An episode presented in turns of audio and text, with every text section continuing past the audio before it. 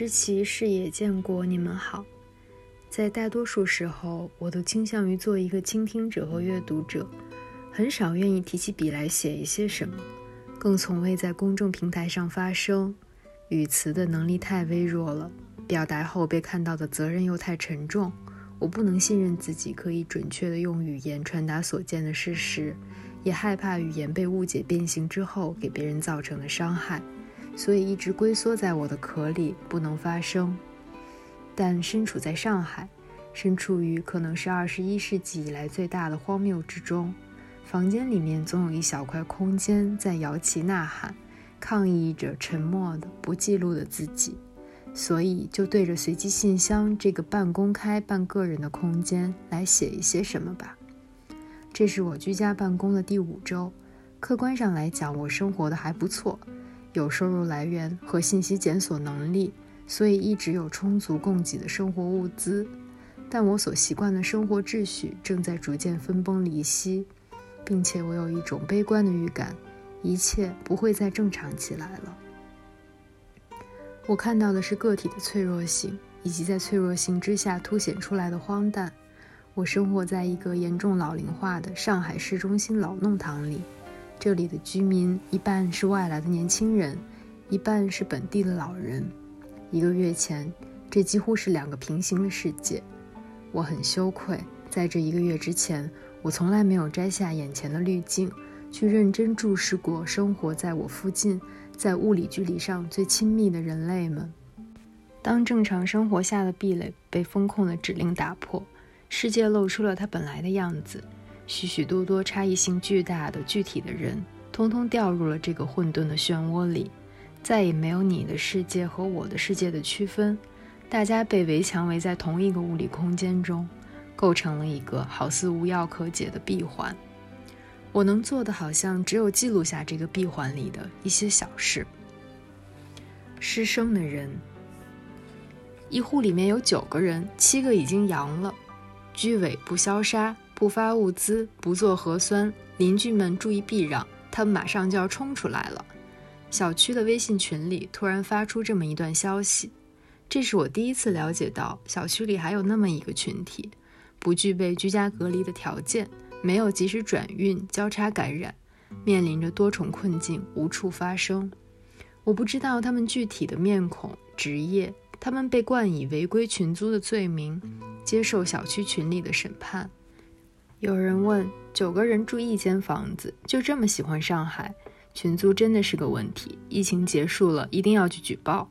有人问：这么多阳性还不转运，垃圾天天堆在楼道里，住在楼里的其他人怎么办？有人说：大家注意避让，他们下来扔垃圾了，九个人的垃圾堆在一起，已经发臭了。也有人说：没人跟他们一起团购，居委也不发物资，几个小伙子饿得不行了。而这九个人是集体失声的人。没有进任何小区团购群，没有发出任何求助，也没有对任何质疑做出回应。没有人知道他们为什么来到上海，挤在一个群租房里，他们面临着怎样的生活处境，他们现在最需要的是什么帮助？他们是一个名为“阳性群租租客”的符号，被抛出来又沉下去。我坐在窗边工作，偶尔会听到小区里有人发出呐喊，对着这个空荡荡的城市。灌进春夏交接的雨水里，我想，这可能是我听到的唯一的他们的声音。求救的人讲五号解封的，我只备了不多的蔬菜，家里痴呆卧床老人的药也快没了，帮忙请的阿姨高血压药也只够吃两天了。早上打居委会电话，他们忙，说下午与我联系。我等到三点多也没有信息，就一直打电话到六点多，直忙音。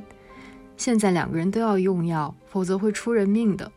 我自己是八十八岁的高龄行动不便的老人，目前急得我日不能安，夜不能眠。我的痛苦有谁能理解？这是小区微信群里的另一条消息，来自一个八十八岁的老人。后续群里的社区民警和志愿者已经进行了联系和救助。希望他和他的家人能安全地度过这段日子。在上海疫情求助微博超话里，都是类似于这样的紧急求助信息，不知道多少能获得有效的解决，多少人的求救被巨大的信息流淹没，又有多少人甚至不知道到哪里发生获得救援。我不知道我能做些什么。小区里有邻居自发在老人密集的单元楼下贴告示，留下联系电话，让需要帮助的老人打电话。我出门拿物资的路上，也遇到过一个头发花白的奶奶。我们站在路边看一只小黑猫吃饭。我问她家里菜还够不够，需要东西的话可以告诉我。她笑眯眯地跟我说，她东西都够，她就是想出来转转，看看附近的老邻居还好不好。有年轻人停下来，愿意关心一下他，他很高兴，一切都好。他拒绝了我物质上的帮助，我也不知道他说的吃的都够是不是一句安慰，但我真心希望我的关心能给他在艰难的时刻一些情绪上的抚慰。在巨大的混沌下，我相信人坚韧的力量，也看到了灾难中闪烁的善意，但这一切本不该如此。流浪的猫，弄堂里有十只左右的流浪猫。平时奶奶们会定点投放猫粮，它们拥有自己的猫饭盆、自己的领地。但在巨大的不确定性袭来之后，猫咪该怎么生活呢？我一周前观察到楼下的猫咪断粮了。平时几乎从不靠近人类的小猫开始围着我喵喵叫。我意识到喂猫奶奶居住的单元楼被封控了。楼下的小猫已经断粮快一周了。我打开外卖软件，还算幸运地发现，虽然没有人类食物餐饮在开业，但是有一家宠物店还可以配送猫咪食物。猫粮当然已经售空，只剩下一些零食和罐头。我迅速为楼下的猫咪抢了两周的罐头和零食，然后开启了我的风控喂猫新日常。不得不说，人类确实是很自私的生物。当我发现我还能为楼下的小猫做一点事情的时候，我的焦虑和愧疚感缓解了一些。从我的动机上看，我只不过是为了逃避什么都没有做这样一个事实，从众多做志愿者为困难群体发声这些需要付出更多成本的事情中，选择了一件相对容易去做的事情。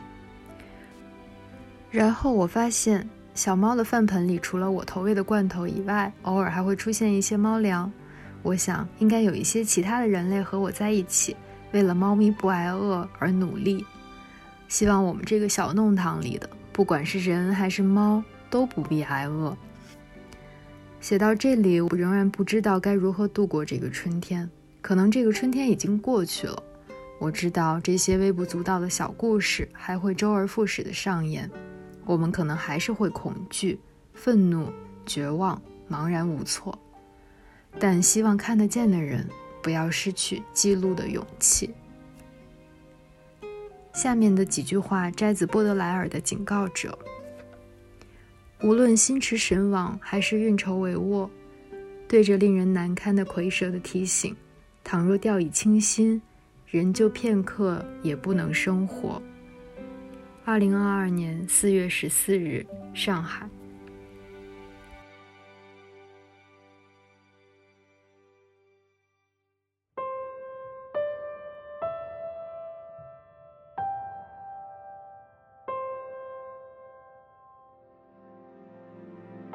知其视野，建国，你们好。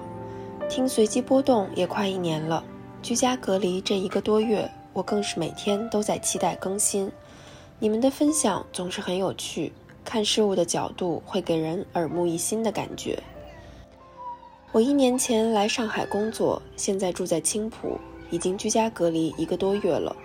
顺便一提，两年前我就在武汉读书，赶在封城的前两天回了家。只能宿命论地说，该来的还是躲不过吧。这次写信给你们，想要分享一件发生在我身边的小事。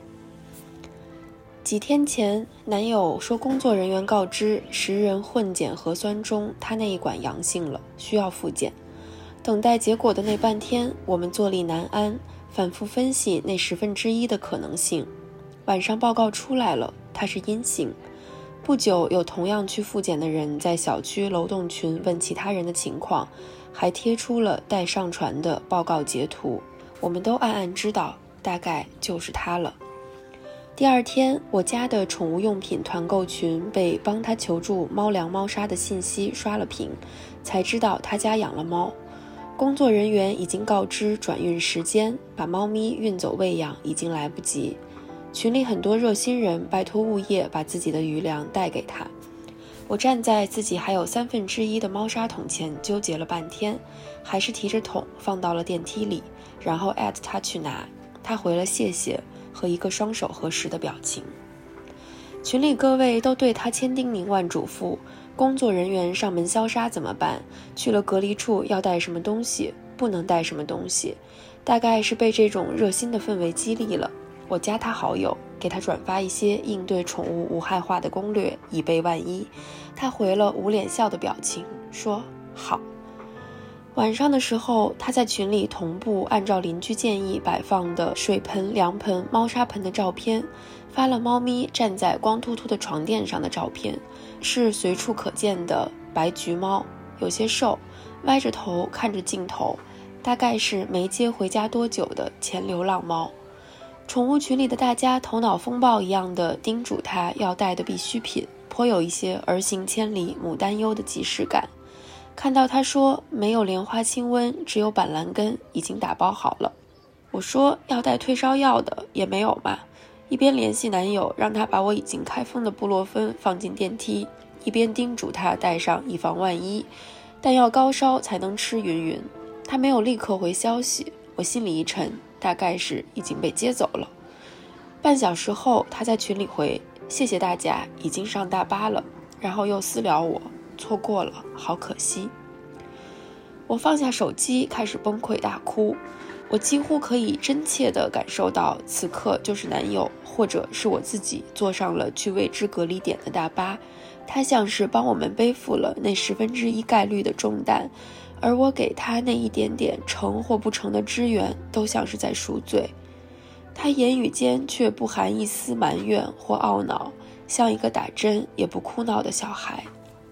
过了一两个小时，他在群里发了隔离点的照片，算是抽到上上签，环境很好，两人间有床有窗户。群里众人松了一口气，纷纷说太好了，要保重，记得更新动态。他说好，跟着两颗爱心的表情。想分享的大概就是以上这些啦。最后希望随机波动可以越办越好。大为。二零二二年四月十二日，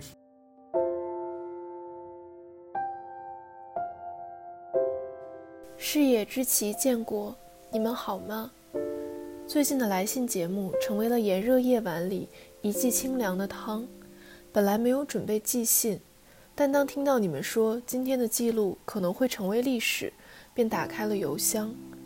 上上周四傍晚六点，我在家正准备吃晚餐。忽然看到上海宠物互助群里，嘉定被封闭的小区新海蓝苑里，一只难产猫妈妈的求助。它白天开始生产，生到第二只时羊水破裂，一直到傍晚未能继续生产，非常痛苦，需要人帮忙送去就近的宠物医院。我身在的黄浦区豫园街道当时还没封闭，虽然离嘉定很远，但还是决定马上出发。由于路途遥远。且嘉定区部分道路已被封锁，不确定是否能如实到达。种种权衡，主人决定先叫闪送电动车师傅把猫妈妈送往医院。但我想，如果是自己的猫出事了，没人陪，肯定很担心，且涉及不止一条生命。于是便转道去医院。到达后，医生正在为猫妈妈拍片，说肚子里面还有四只小猫，两只生命迹象微弱。猫妈妈也出现了应激，需要马上麻醉剖腹产，但医生不能保证生出来的小猫一定能活着。在主人微信看过手术协议书并同意后，医生马上开始了手术。最后，猫妈妈顺利产下四只小猫，并保住了自己的性命。由于家中还有一只白天出生的小猫正在等待猫妈妈的奶水，猫妈妈不能住院，医生便开了消炎药。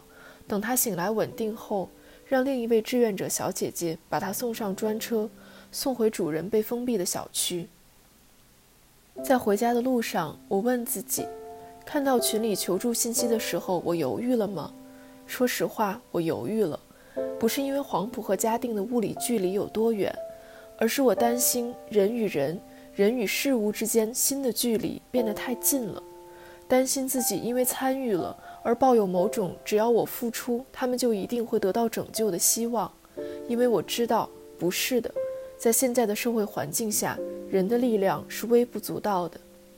疫情这两年。我遇到被主人抛弃的生病小狗，瘫痪不能自理的小猫，遭遇车祸而路边久久无人停车的小猫，因为走失而找不到主人的着急小猫。很多次我去了，努力了，最后也没有因为付出而让他们获得拯救。我明白的，他们安慰我，这些是动物嘛，又不是人。因为不是人类，所以没有被优先拯救的权利。慢慢的，我害怕了。害怕那种眼睁睁失去的痛，更害怕再次体验那种施救者的无力感。有时候甚至觉得自己连感到悲伤都不配。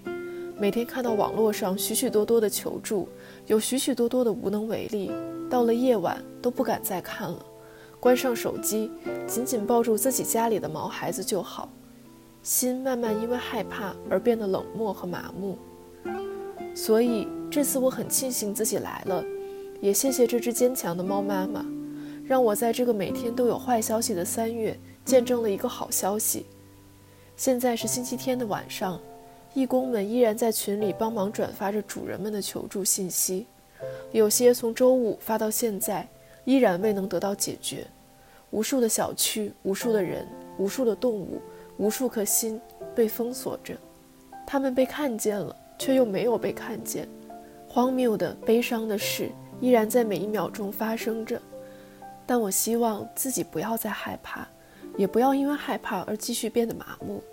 也许终结荒谬和悲伤的唯一方式是投身到荒谬和悲伤当中去。虽然不知道春天什么时候会来，也许还有很久很久，但如果你们看到了、听到了，请不要犹豫，亲手种一颗关于希望的种子，让它发芽。也等待那些曾经因为悲伤而被深埋的种子，有一天可以再次见到阳光。蜜糖鱼。